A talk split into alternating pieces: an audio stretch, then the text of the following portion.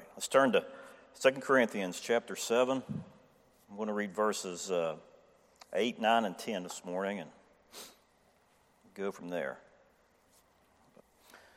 Verse 8 says this For though I made you sorry with a letter, I do not repent, though I did repent, for I perceive that the same epistle hath made you sorry, though it were but for a season.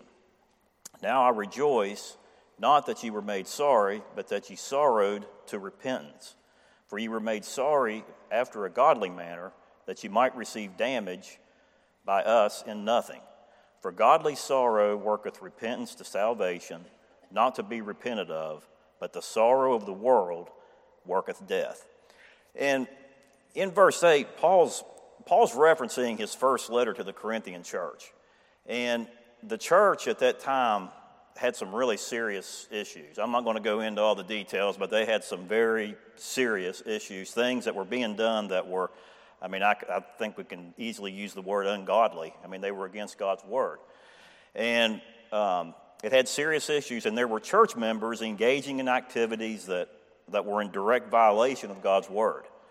And more importantly, or most importantly, there was no action being taken by certain members of the church.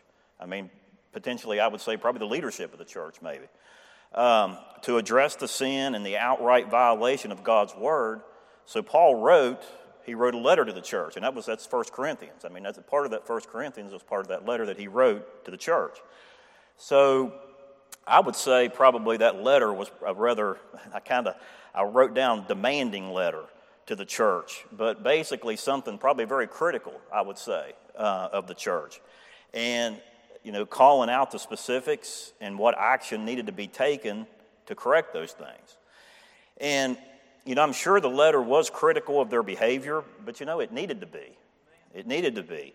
And I thought, you know, no matter what our age is, you know, we, we, we talk about, you know, teaching the young ones, but you know what? We all need to be taught. And we all need to continue to be taught because I don't know about you all, but I can still learn things. I mean, I'm learning things whether I want to learn them or not, I'm learning things, okay? And, but it's all for my good, okay? And, and we never stop, we should never stop learning, especially God's Word. Even in life, we should never stop learning, okay? And, but um, if we're professing believers, no matter what our age is, if we're engaging in or we're allowing things to be done in the church, and I would even say in our, in our personal lives, okay, uh, that are in conflict with God's Word, we need to be called out to give an account of those things. I mean, that's what God's Word teaches. And that's what Paul's telling us about here in, in these verses. And um, that's exactly what Paul's letter did. It demanded the church members to give an account and to address the, the wrong behavior, the sin, these things that were basically, they were being tolerated in the church. I mean, it, this wasn't something that was hidden. This was something, these, these were things that were, that were, I would say, blatant, outright, visible that people knew about, and yet there was not being any, the, the proper action wasn't being taken against those things. So, though Paul knew that the situation needed to be addressed, I mean, he knew that, and he knew that the letter was pointed and showed that their actions were wrong and that they had to be corrected, and he knew that when they read it, they were probably going to be hurt.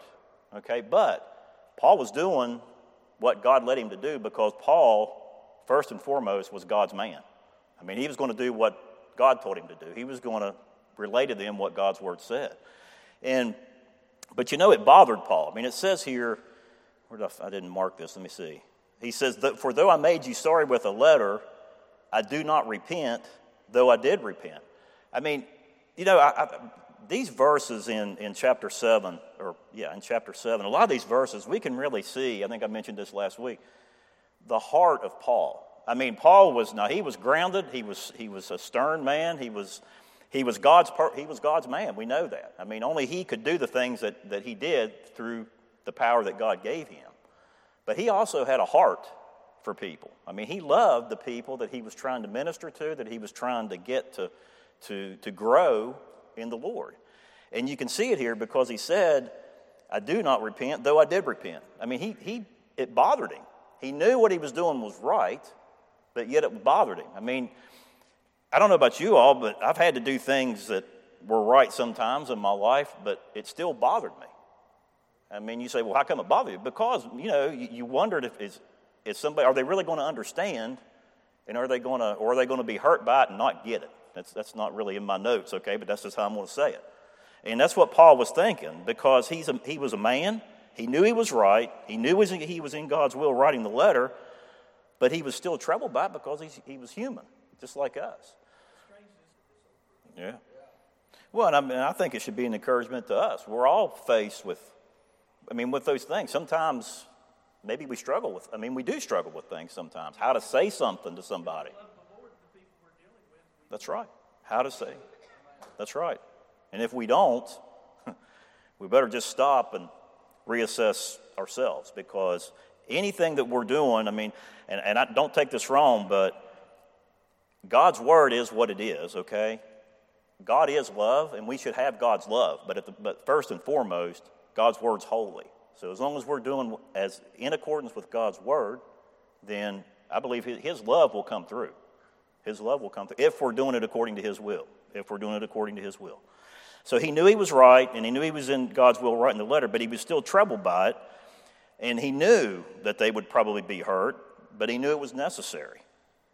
And he knew, he felt, that it would only be for a period of time if the letter was received and the action taken that you know the action taken that was needed to be taken.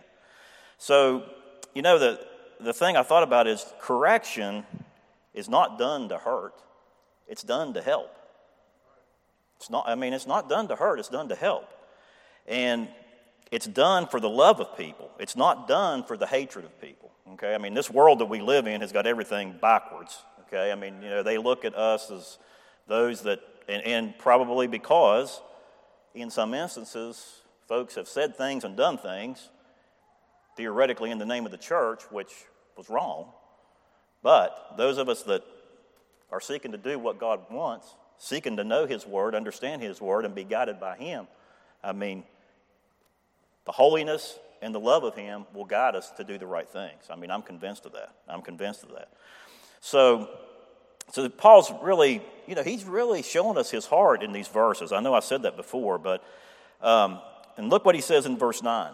He says in verse 9, he says his intent was not to hurt, but to help, for the people to recognize the wrong and the sin in violation of God's word. You know, it's, the thing is, this is not, I think people lose sight so much in this world that we live in. It's just they want to look at people, other people, at what other people say.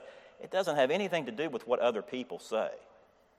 The line, the law, is right here, this book that's laying in front of me and that we're holding in our hand. I mean, that's the, that's, it matters what the book says, what the true Word of God says.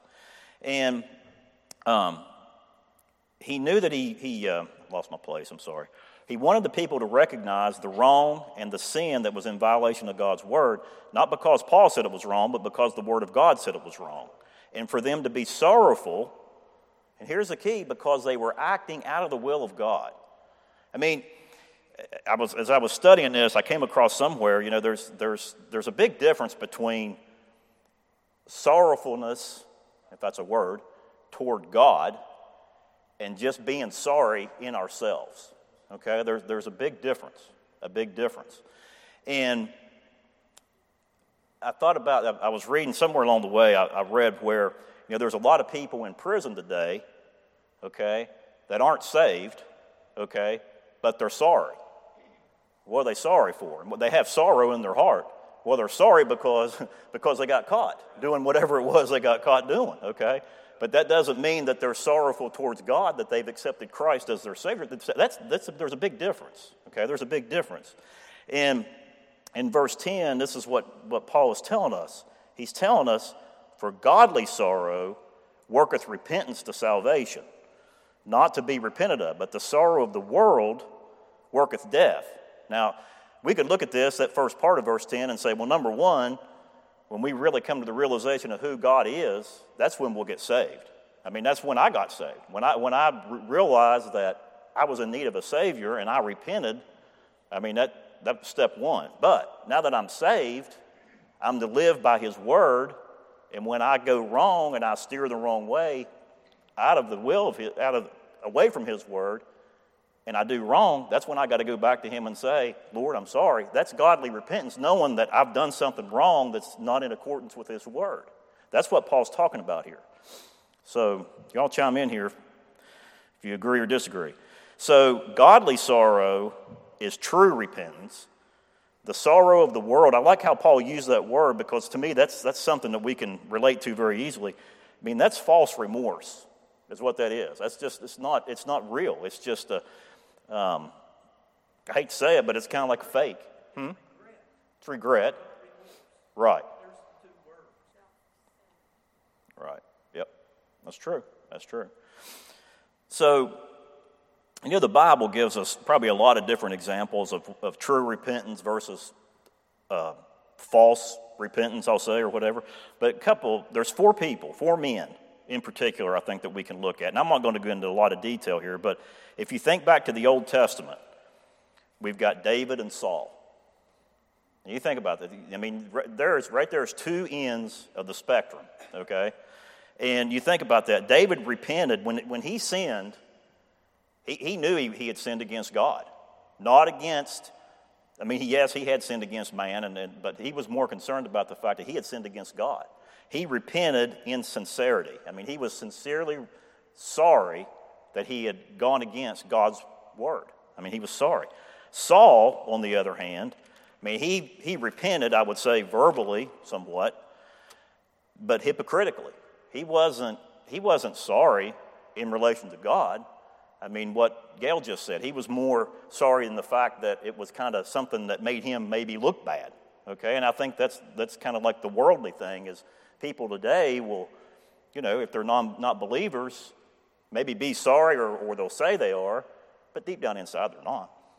I mean, so, and then that's in the Old Testament, and then you say, well, that's Old Testament. Well, okay, well, how about the New Testament?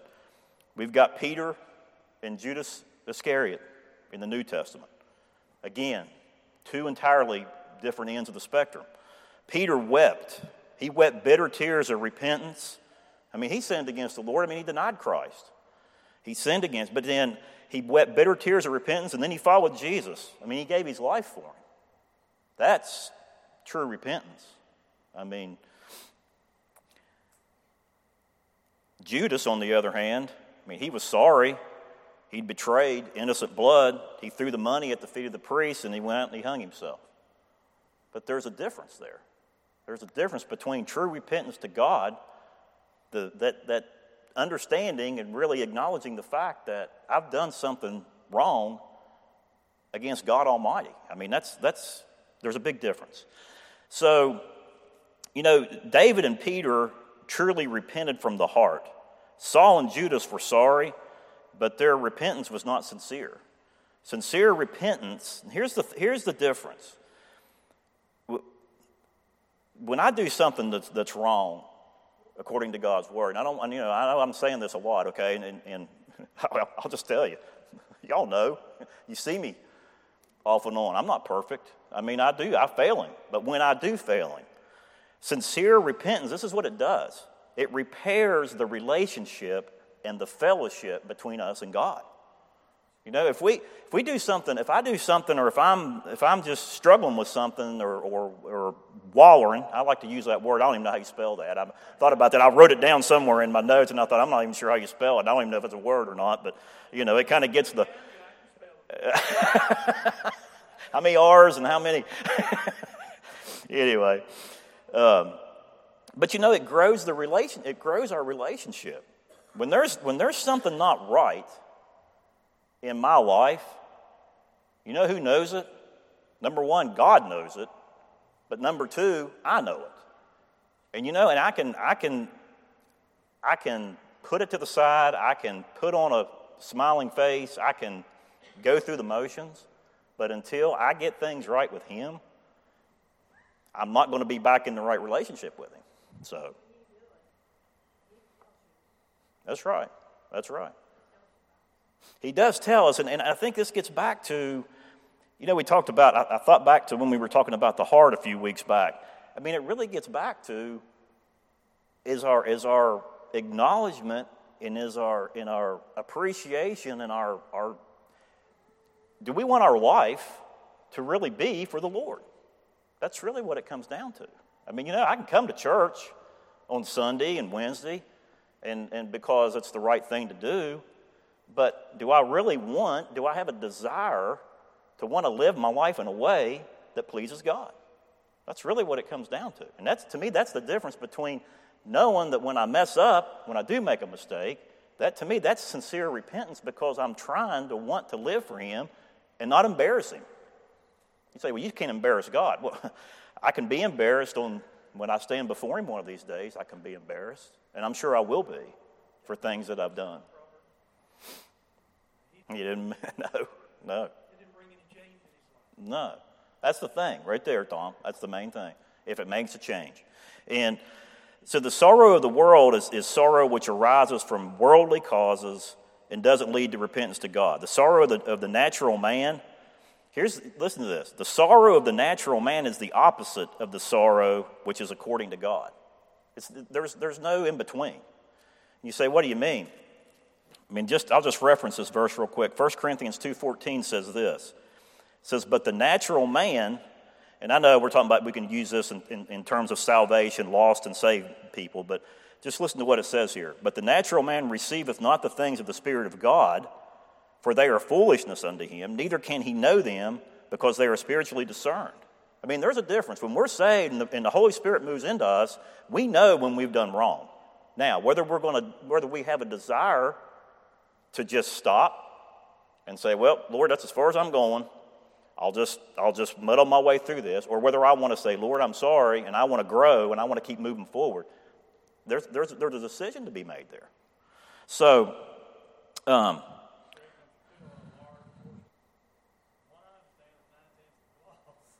yeah. Well, I mean, and it doesn't have to be something against somebody else. I mean, think about it. I mean, number one, first and foremost, if I'm if there's something floating around up here or down here that's not in accordance with Him, guess who I'm? I mean, I'm, it doesn't have anything to do with anybody else. It has to do with Almighty God. I've, I've got a problem. I'm thinking things that are not, or doing things, or or thinking about things, maybe about an action. To your point, Jim, that's not right. That maybe I never even said anything to anybody, but it's still wrong. It's still wrong. So That's right. That's not true repentance. If we go back and keep doing the same thing that we ask Him to forgive us for, then we're, we, it's not, that's, to me, that's not true repentance. I mean, we may struggle with something for a while, but eventually we should be able to move beyond it. And, and we can with His help, not on our own, with His help. So that for the believer, godly sorrow, this kind of goes along with what, with what Sue said. For the believer, godly sorrow and repentance is admitting, here's the key, that we've sinned against God that we've sinned against our Heavenly Father. The recognition of violating God's Word, that's true repentance, and making a turn from that sin and determining that we're not going to do it again. I mean, there's got to be determination and there's got to be drive, okay, to, to move on. But for the non believer, I mean, they haven't been given, they don't give, number one, they haven't given recognition to God to begin with because otherwise they'd be saved, okay? They haven't accepted within themselves who God really is and that He really exists. And without this understanding, they have no means to experience or recognize true godly sorrow. I mean, it's sad when you think about that. But they're separated from God because they've never accepted who God really is. So, verse 11, Paul goes on and he says, he, Paul says, uh, shows us what godly sorrow produces. He says, Behold this self same thing that's the first thing he starts off with, I think. I, I flipped over here and lost my spot. Give me a minute.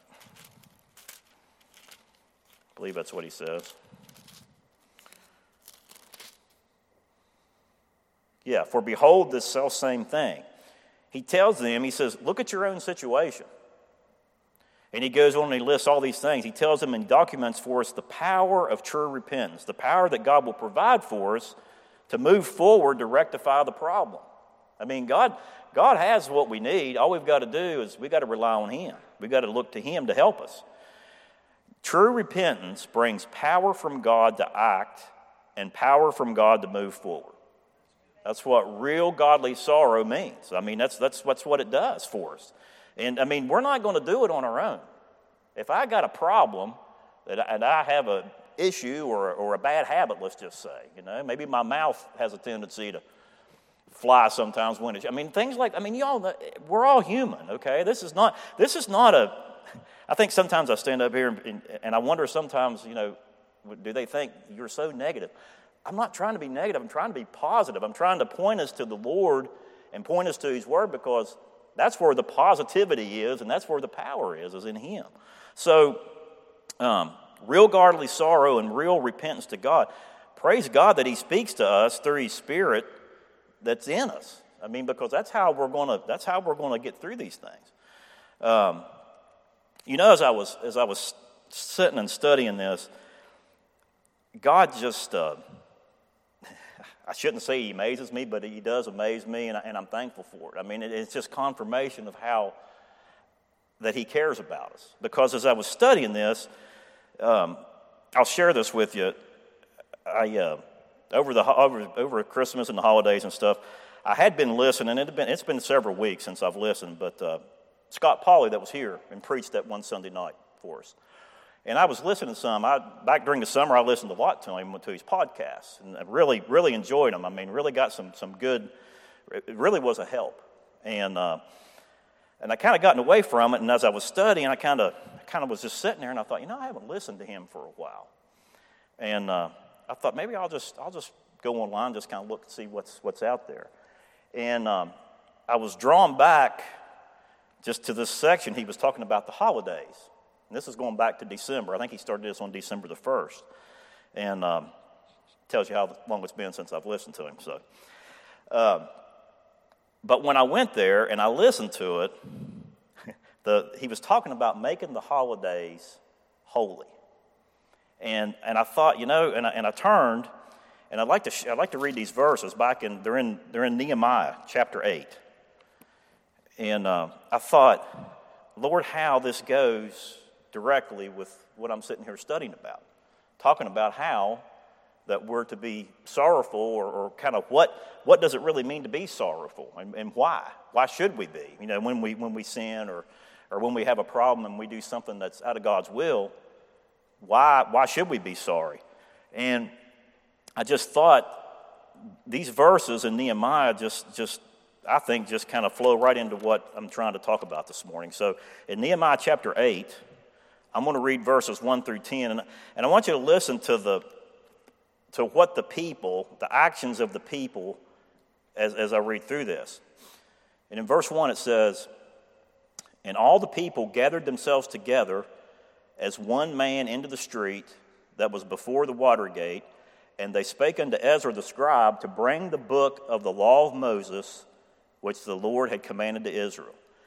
And Ezra the priest brought the law before the congregation, both of men and women, and all that could hear with understanding, upon the first day of the seventh month. And he read therein before the street that was before the water gate from the morning until midday, before the men and the women, and those that could understand and the ears of all the people were attentive unto the book of the law. And Ezra the scribe stood upon a pulpit of wood, which they had made for the purpose, and beside him stood Mattithiah, and Shema, and Anaiah, and Uriah, and Hilkiah, and Maaseiah on his right hand, and on his left hand, Pedaiah, and Mishael, and Malchiah, and Hashum, and Hashbadana, Zechariah, and Meshullam. And Ezra opened the book in the sight of all the people, for he was above all the people. And when he opened it, all the people stood up. And Ezra blessed the Lord, the great God, and all the people answered, Amen, Amen, with lifting up their hands, and they bowed their heads and worshiped the Lord with their faces to the ground. And Jeshua and Bani and Sherebiah, Jamin, Akkub, Shabbethai, Habacham, Maaseiah, Kelita, Azariah, Jozabad, Hanan, Pelaiah, and the Levites caused the people, listen to this, caused the people to understand the law, and the people stood in their place. So they read in the book, in the law of God distinctly, and gave the sense and caused them to understand the reading. And Nehemiah, which is the, the Tirshatha, and Ezra the priest, the scribe, and the Levites that taught the people said unto all the people, This day is holy unto the Lord your God. Mourn not, nor weep, for all the people wept when they heard the words of the law. Then he said unto them, Go your way, eat the fat, and drink the sweet, and send portions unto them for whom nothing is prepared. For this day is holy unto our Lord. Neither be ye sorry, for the joy of the Lord is your strength. You say, why'd you read that? Look at verse 1. In verse 1, what did it say? It said, it said, And all the people gathered themselves together that was before the water gate, and they spake unto Ezra the scribe to bring the book of the law. You know, there was a desire by the people to hear the word of God. You know, when we talk about, when we think about wanting to, to live for the Lord, I mean, we gotta, I got to have a desire to, to want to hear His word. I mean, I, got, I, I mean, that's where it starts. Without His word, I might as well just forget it. I mean, there's, I, can't live, I can't live for Him without His word. Look at verse 3.